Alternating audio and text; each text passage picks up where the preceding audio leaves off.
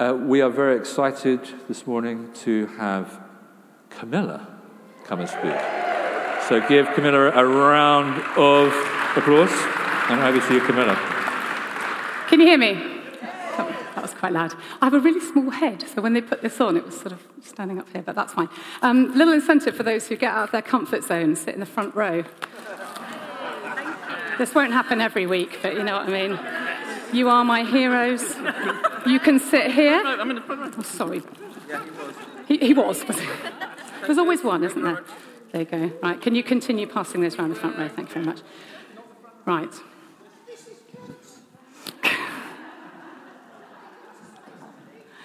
Good morning, everybody.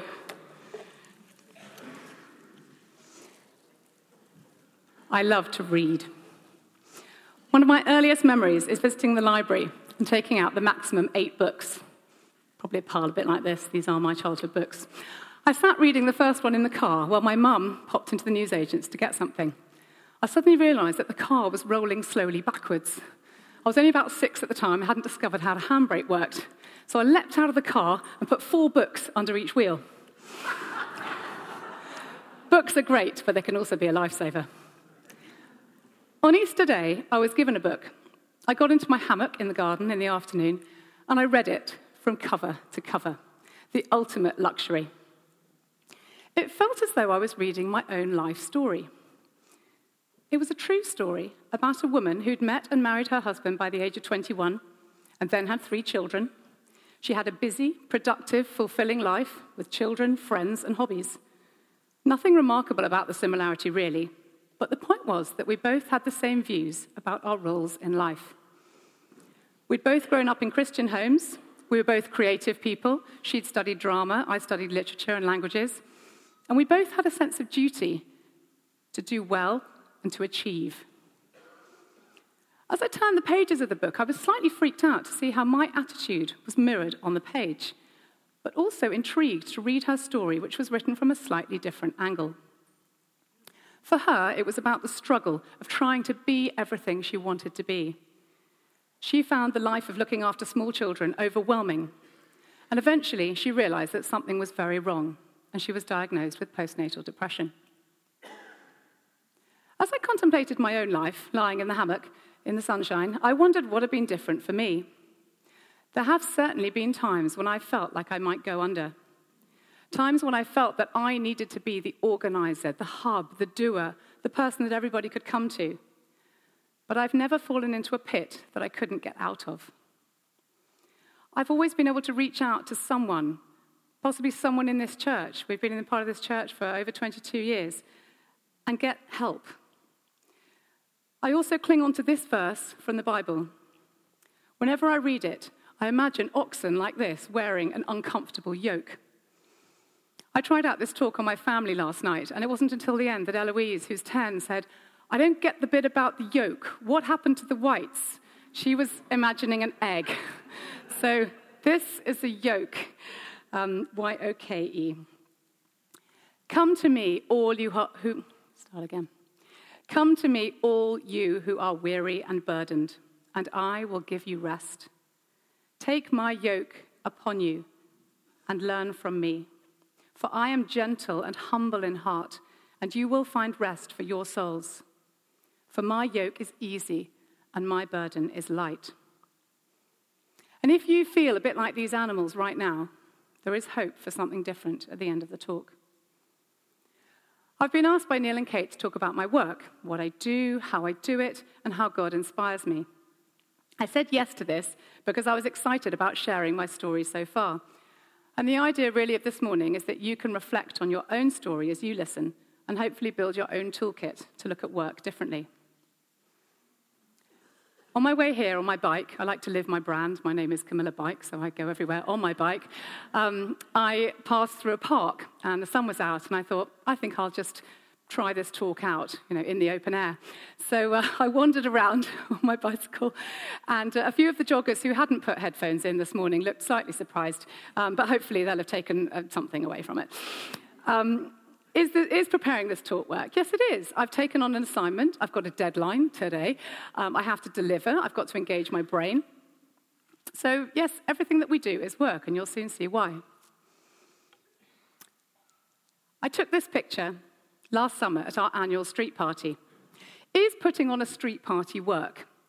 Yes, it is. You have to contact the council, you have to close the road, you have to invite the police to come and judge the cake baking competition, you need to invite the fire engine to come along to, uh, in, in, in, for the children to climb on and enjoy, you have to string up bunting between the lampposts, and you have to clear it all up afterwards. I hope you're getting the idea. My view of work is broad and perhaps unconventional. I say this because in this room there are workers of all kinds. We all have things that we do that may or may not be paid activities. We have roles that define what we do, but shouldn't define who we are. I'd like to tell you about a conversation between Jesus and a group of people called the Sadducees. This was no street party. When I said Sadducees to the children, they just burst out laughing, but uh, believe me, they weren't funny people. They were not the partying type. They were politicians who dealt with affairs of state at home and abroad. And they were also tax collectors, collecting in all the money from the Jews in the diaspora. They used to negotiate with the Romans, and they made sure that the army was working properly. And they had a lot of power, responsibility, and status. If you were a Sadducee, you'd made it. If your work, your work made others respect and fear you, you earned good money, you were probably a fantastic networker, and you had a job for life. You could rest at the end of a day of meetings and money counting and negotiating and pat yourself on the back because of the righteous work you were doing on God's behalf. It's not surprising that when they heard Jesus was coming to town, they wanted to spend some time with him and get some affirmation for all the great work they were doing. But the conversation didn't really go as planned. They asked Jesus a riddle, something about a man who had died and his wife had married his brother, and then she'd married the next brother when he died, and then the next one, the next one, the next one, until she'd married seven brothers. Their question was Whose wife will the woman be when they all get to heaven? Jesus is unimpressed with their question. He replies, You are in error because you do not know the scriptures or the power of God. Silence. Everyone was speechless. The Sadducees had been put firmly in their place. Jesus has mocked their supposed expertise, and they look ridiculous. But it gets worse. This wasn't an intimate chat in a meeting room, this was a conversation in the open air. There was a crowd watching. This was the equivalent of a politician being grilled on Newsnight in front of thousands of viewers. When the crowds heard this, they were astonished at his teaching. Big mistake, Sadducees. You thought that with your solid CVs, you had the right to trick Jesus and show how great you are. But Jesus is not impressed. Their work is worthless. What the world valued, he didn't. He came to turn everything on its head, and they fell right into the trap. I love the next verse. It shows that there's always someone who wants to take advantage of someone else's mistake. You know that moment on Newsnight when a rival politician seizes their moment to belittle their opponent? Hearing that Jesus had silenced the Sadducees, awkward, the Pharisees got together. One of them, an expert in the law, tested him with this question Teacher, which is the greatest commandment in the law? Jesus replied, Love the Lord your God with all your heart, and with all your soul, and with all your mind. This is the first and greatest commandment. And the second is like it love your neighbor as yourself. All the law and the prophets hang on to these two commandments. I'm going to look at these verses in the context of my work, and you can replace my examples with your own. If this is the greatest commandment, then we need to obey it, right? Step one. I've deliberately left two, three, and four blank so that you can join in. Love the Lord your God. Step two, wake up, love the Lord your God. Step three, think about your day, love the Lord your God. Step four, plan the tasks ahead. You get the idea. It doesn't matter what my day holds or what the to do list is or whether I'm paid for what I'm about to do. What matters is that I first. The kids got that. For me, this could be answering an email from a young journalist working on a BBC programme. Uh, I need to decide how I'm going to answer that email. What tone do I use? Last week, I received a podcast for my feedback and uh, the young presenter had cleared his throat about five times in the first minute. yes, I'm going to talk about politics. so I thought, how do I respond to this without being rude? Uh, so I said, um, Did you get a chance to edit this? What software did you use? And thankfully, he took the point well and he said, Thank you for the feedback. But I don't think he'll be getting a job with us anytime soon. What is my motivation to write the email in the right tone? To be honest and not to offend. Think about that for a moment for your own tasks, whatever faces you each day.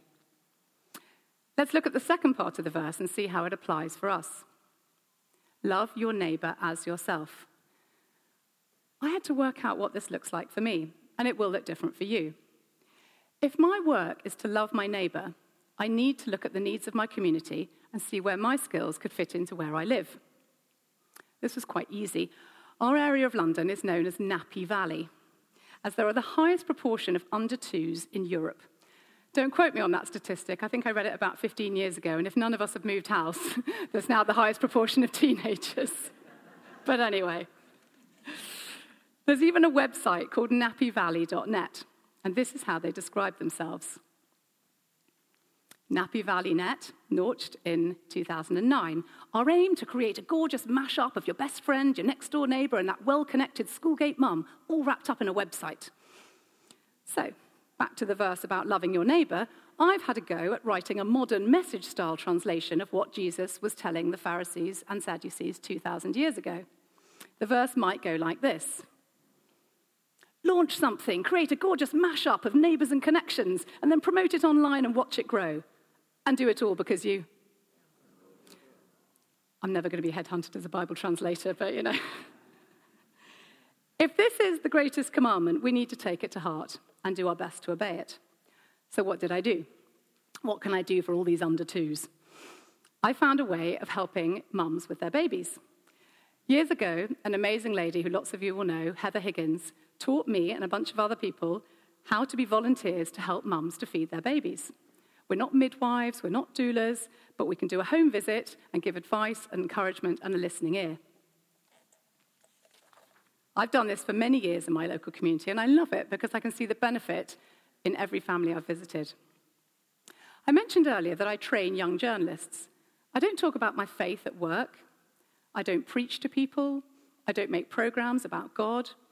What I do is I take my motivation from the greatest commandment and I try to put my faith into action. Every time I'm out of my comfort zone, I pray for inspiration and strength. I put my trust in Jesus because I know He will give me what I need. When I'm applying for funds to make a project happen, I pray that I will write the pitch well and spend the money wisely. When I have a misunderstanding with someone or there's a dispute, and of course that happens, I ask God for wisdom to find a way through it. There are times when I've relied on my own strength and I've gone off thinking, I've got this, I know what I'm doing, I can manage. But often these trips out on my own are the ones that end in disaster and burnout. Come to me, all you who are weary and burdened, and I will give you rest. Take my yoke upon you and learn from me, for I am gentle and humble in heart, and you will find rest for your souls. For my yoke is easy and my burden is light. Here comes the fun bit. I thought it would be great to show you what I do day to day. Would anyone like a live demonstration? Fantastic. So I've asked my friend Queen to help me out. So my beautiful assistants are going to bring us our interview stills. Thank you, James. There we go. So basically, we're storytellers at Podium. Oh, my organisation is called Podium. And we go around finding interesting people to talk to, and we record them. Queen, thank you very much for agreeing to do this live demo of an interview. Was anyone thinking I was going to pick on someone in the congregation? Because I might do that afterwards. So, you know, those of you who didn't sit in the front row will get your chance for a little bit of spotlight.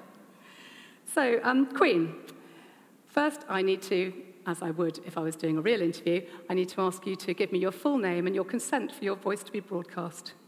Okay, so if I was doing this in the real world, um, my name is Queen Ilubode. I'm the founder of I Am New Generation magazine. Um, I gave consent for this recording to be recorded, and should there be any need for it to be used outside, then I would like to be contacted first. Fantastic. So we always make sure that whoever we talk to is happy with what we do with their voice. So, Queen, I need you to give me full answers because when I edit this, I won't be using my questions. No pressure. So, what is your work?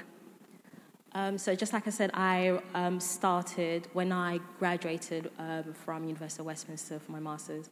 Um, I gained my qualification as a qualified journalist, and um, in 2014, I started an online magazine, which is a lifestyle business magazine for young business owners and professionals under 35. And the essence about the magazine is to celebrate and inspire youth entrepreneurship. And sorry, the, the, the other question, what inspires me? Um, I enjoy being creative. Um, I enjoy um, seeing things and seeing how we can, can I stop develop. Yes. So if I was in a real interview, I'd have had to stop Queen because I couldn't use that little bit that leads into the second bit. So what I'm going to do is I'm going to ask you the second question, okay. and we get a nice clean entry, okay? Okay. So what inspires you day to day? Um, the ability to be creative and to create and develop um, particular projects and see how that grows and flourishes into something that would impact people's lives. Can you give me an example of a project that you've been working on recently?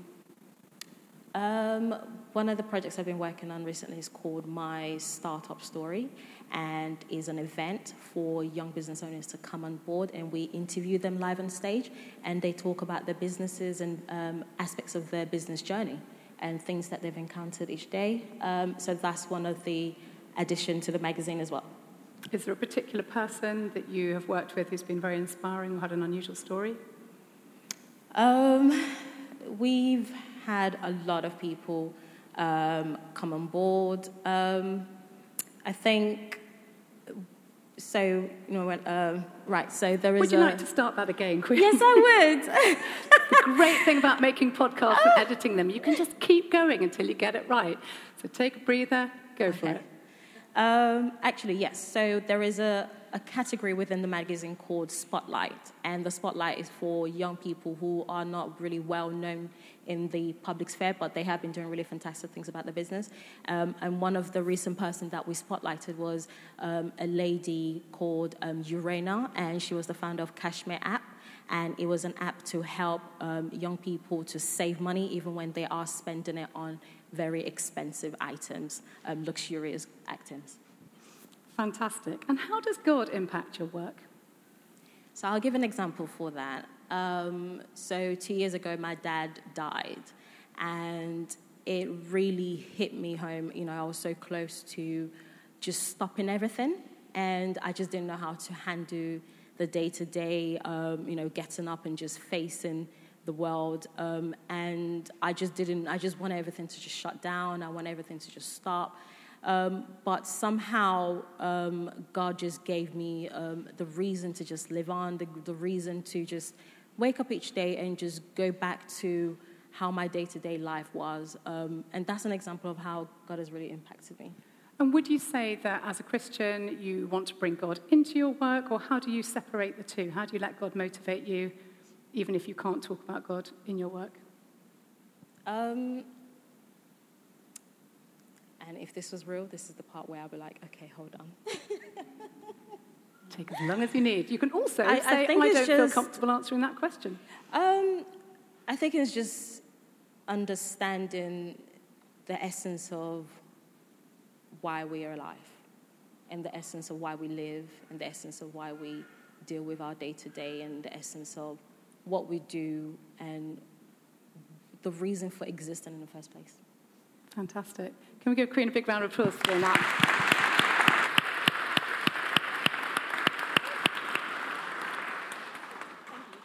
One of the interesting things about doing interviews with people is you, you feel your way as you go along. So we'd prepared three basic questions, but then I went slightly off piece. Thank you, Queen, you dealt with that really well.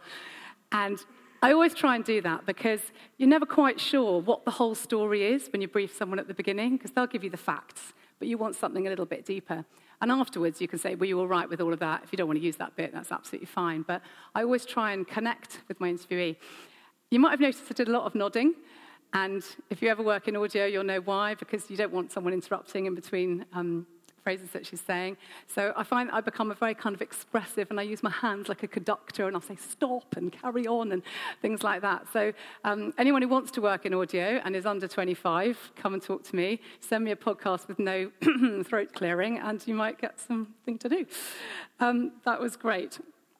So I'm really lucky that my work involves talking to fascinating people like Queen and anyone else who's got stories to tell. Again, very happy to chat with you if you're under 25.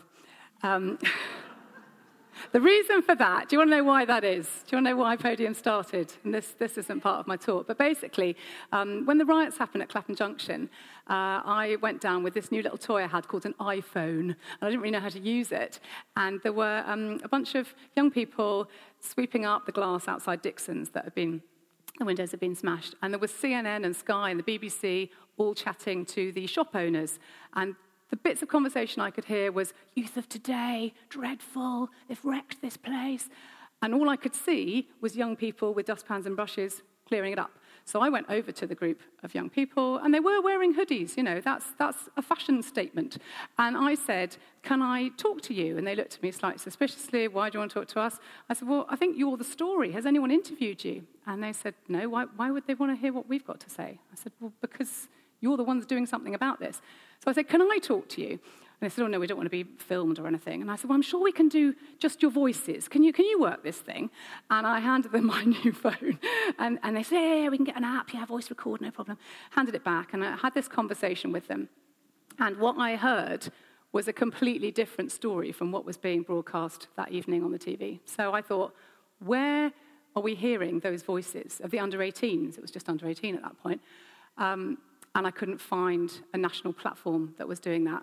So I did a bit more research and I decided there isn't one, so I'm going to have to start one. So that was six years ago. And we now make programs for Radio 1, Radio 4, we work with the World Service. We have over 500 journalists all over the world.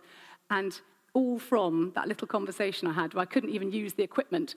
And we still use phones for all our recording. So it's a very low tech, high, you know, high goal um, organization, but that is what I do. And chatting with Queen there is exactly what I do. I just sit down with someone. It might be on a bus, it might be in the street, might be in a studio if we're lucky.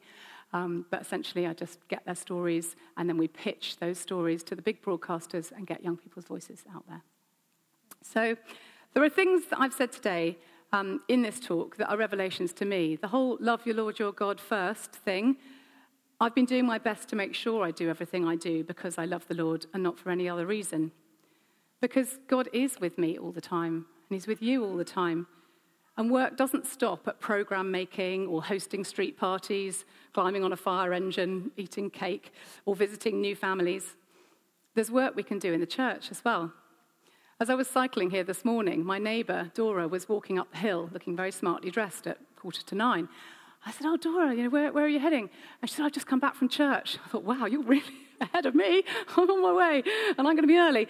Um, but uh, she, she was um, amused that I was cycling down the hill in a hurry, wearing my little sun hat.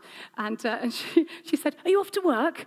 I thought, well, that's ironic, isn't it? Because I'm about to give a talk about work and try and explain that work is everything that we do. But I don't think I'm going to say, yes, I'm off to work. So I said, no, I'm, I'm off to church. But actually, we can be doing work in the church as well.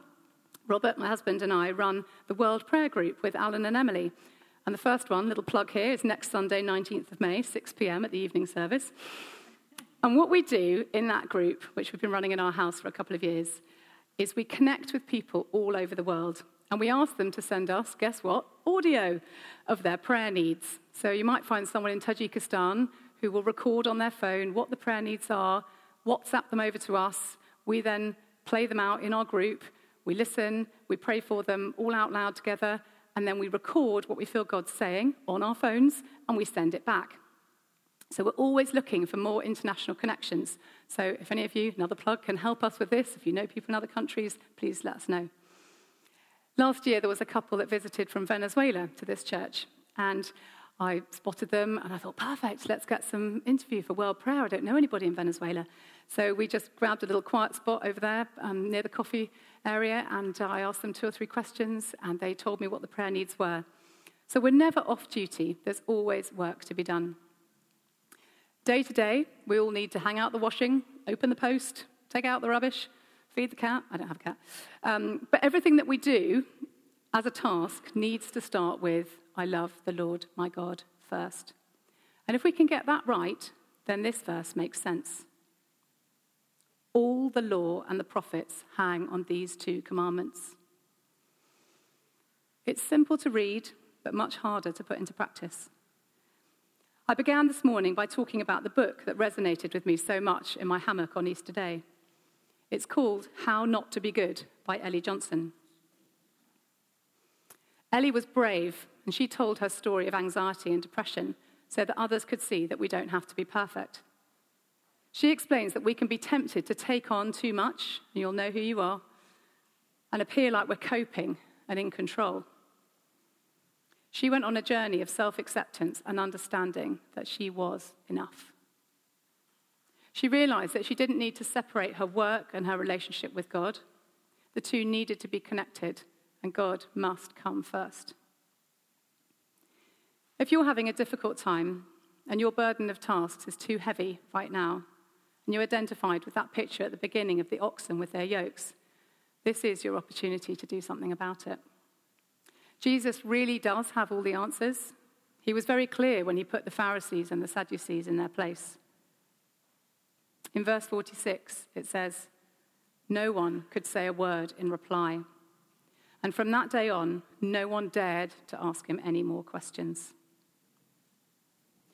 If we don't head off on our own and instead we go to him first for wisdom, then we can't go wrong. This morning, is a chance for a reset. That was the only slide that Eloise went, cool. Can, any, can anyone identify with the need to press that button? Can anyone sense that there's something going on that says, do you know what, I don't want to be looking at my work or my tasks or what I have to do each day in the same way anymore? I actually want a chance to press reset and say, God, put my priorities back in order Help me get my motivation from you and not from what the world thinks. Show me that I don't need to be the hub. I don't need to be the one that everybody comes to. Show me that I can actually carry your yoke and not the one that I've put on myself that's too heavy. So, can everyone stand up? Have a think about the work that faces you next week, whatever that looks like, or the work that faces you this afternoon. Can we have the band back too, please?